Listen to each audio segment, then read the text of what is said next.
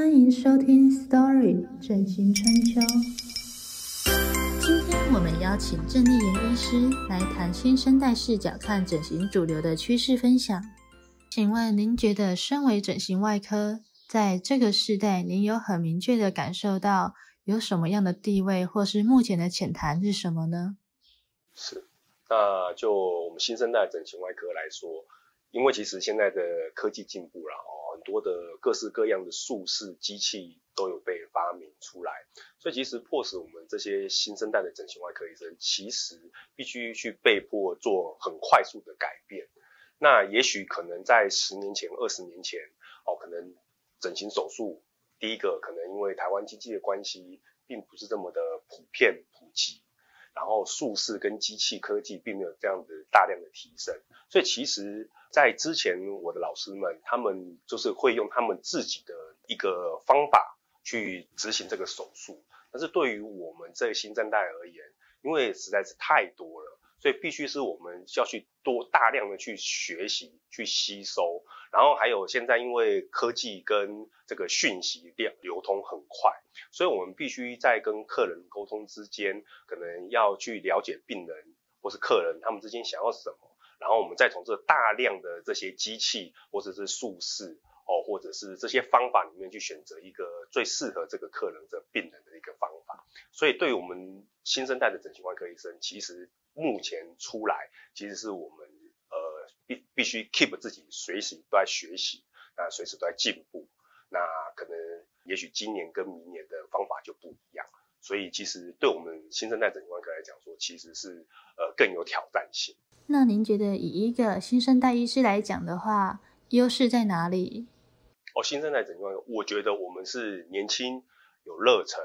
然后也会愿意去吸收。大量的知识，那当然还有很多的期刊 paper，然后让我们去学习，所以对我们来说是比较好的。那第二个的话就是说，我们因为新生代刚出来，我们比较能够用我们比较接近的世代，跟客人跟病患之间做一个比较良性的沟通，那这样子的话会达到一个最好的一个结果，然后避免能够那种在医病上面关系能够更容易去建立这样。那劣势呢？劣势啊，劣势就是说可能会比较累，因为我们必须要一直 keep 自己不断的去学习，不断的去学习。那也许我像我们之前的老师，他就有他自己适用的一个方法，那也许他就有一套方法，但是我们还缺乏的是经验，那我们还需要大量的吸收，然后呢，我们才能建立属于我们自己的一个格局哦，一个 protocol，然后去治疗我们的病。因为您发现一些前辈的训练过程有提到美感的部分。那您觉得狮子被训练的美感跟现代的美感有什么落差呢？也许他们的思考方式，也许会是呃比较属于他们那个世代的美感。那也许到我们这个世代的话，这边这一代的年轻人哦，他可能要的美感所呈现的方式，就更可能跟上一代又更不一样。那所以就 push 我们这些新生代的整形外科医师必须要去学习，然后跟我们上一代的。老师就会有很大的一个落差，那只能靠不断的去沟通，然后去了解病人、客人他们需要的是什么，那也许花的时间就会更多。这边想请问郑医师，您做过最多的类别是什么呢？以我们一些新生代的整形外科医师而言，对于这个整形的这个目前的趋势，我想我们还是以五官方面哦，然后以美容，那当然在医院里面我们。重建的那一部分，那如果就光这个在美容手术上面的话，还是以五官上面是最来的大众，例如说像眼眼皮、眼袋，哦，或者是像鼻子，那甚至脸部的矫正，哦，补脂，然后来做这个最大众的一个方向啊。那您有提到，身为整形外科医师，最常听到的问题是，你是整形外科医师，你都做什么美容手术？您也记得在住院医师时期，老师时常提醒你们一句话：比起治疗病人的身体，整形外科医师更需要加倍关怀陪伴病人的心。就这句话，您的感受或是心里的想法是什么？就像是如果说有一个客人、有一个病人来找我做所谓的眼皮手术或是五官的手术，那毕竟我们在执行过程当中，或者是到后面整个。成果的一个呈现，它必须有一段的恢复期。那也许在这中间当中，你必须不断的要去跟病人去做沟通，说，哎，目前的状况是到哪里？那之后可能一个礼拜、两个礼拜会到哪里？所以在医生跟病人这中间的一个沟通，就是要去支持着他，然后陪伴他度过这个恢复期，最后会得到一个最好的结果。您是整形外科，以美容手术为大宗。那整形外科比单独美容医生或其他科更具有什么样的优势呢？我们整形外科在我住院医师的训练过程当中，我们是从头到脚我们都有去涉猎的，甚至我们懂得会比单独某一个科五官科的医生甚至了解的更多。那所以其实我们的优势是我们会强调是一个整体上面的一个提升，那整体上面的一个协调性。那并不是说像只有单纯在眼睛或者鼻子，哦，或是是在我们美容手术啊，可能在乳房或是在形体的雕塑上面，哦，只有单单的一个局部的区块。所以通常对我们来说，我们要求的是整体的和谐。在医美这块，相信您对市场变化也有许多看法，像是这次疫情带来的市场变化，您有什么想法可以提供给大家呢？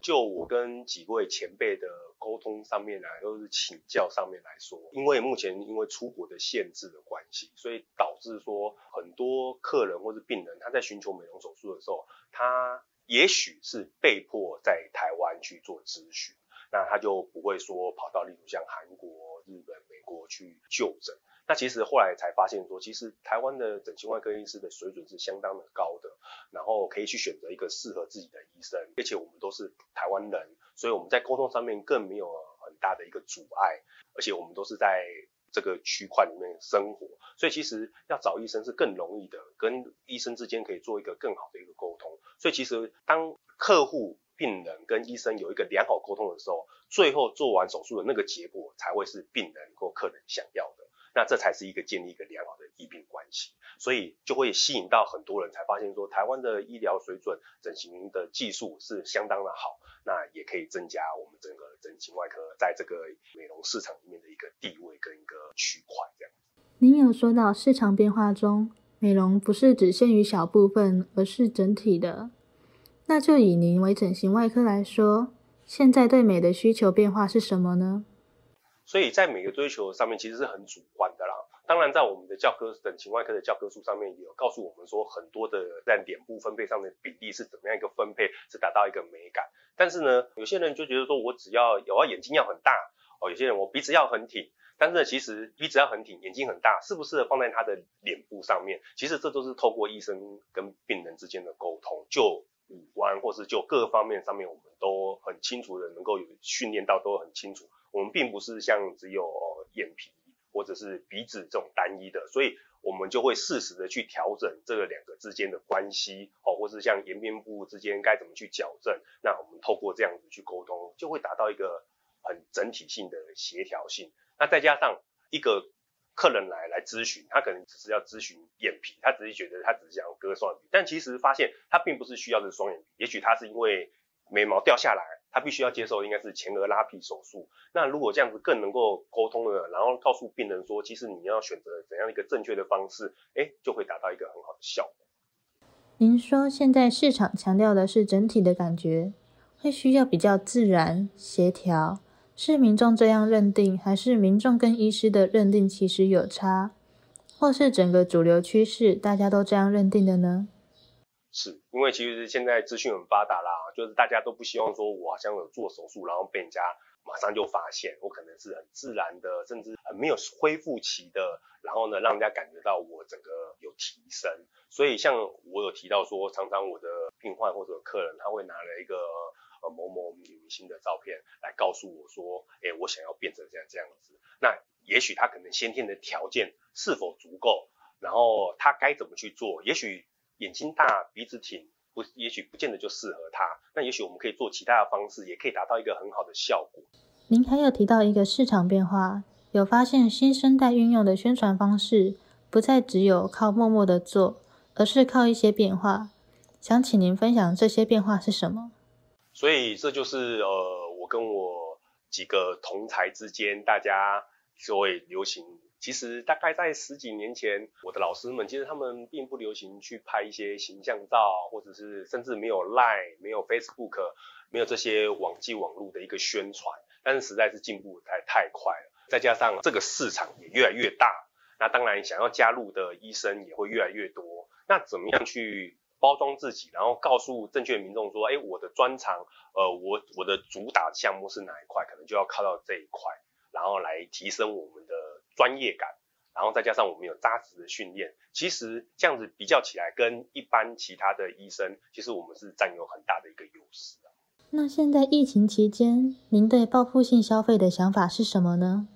呃，因为当如果今天疫情目前是疫苗有出来，那当然我们也期待有一天这个疫情可以结束。那当疫情结束的时候，也许可能就会有一一波，例如像出国潮。那当然我们可以吸引到外国的这个游客来到台湾。那当然就是说，在我们新生代的医师也是要告诉自己说，在那之前来临，要先把自己准备好。那也许累积经验，然后呢，等到那那个时间来的时候，哎，当整个成长量会再更提高的时候，那我们能够在这个区块里面，在这个增加的量里面，能够哎得到自己的一个格局，大概是这样。感谢郑丽妍郑医师今天在整形外科新生代对市场看法的解说，今天的解说很精彩，我们再次谢谢郑丽妍医师。今天的 Story 整形春秋就到这边结束喽，感谢各位的聆听，我们下次见。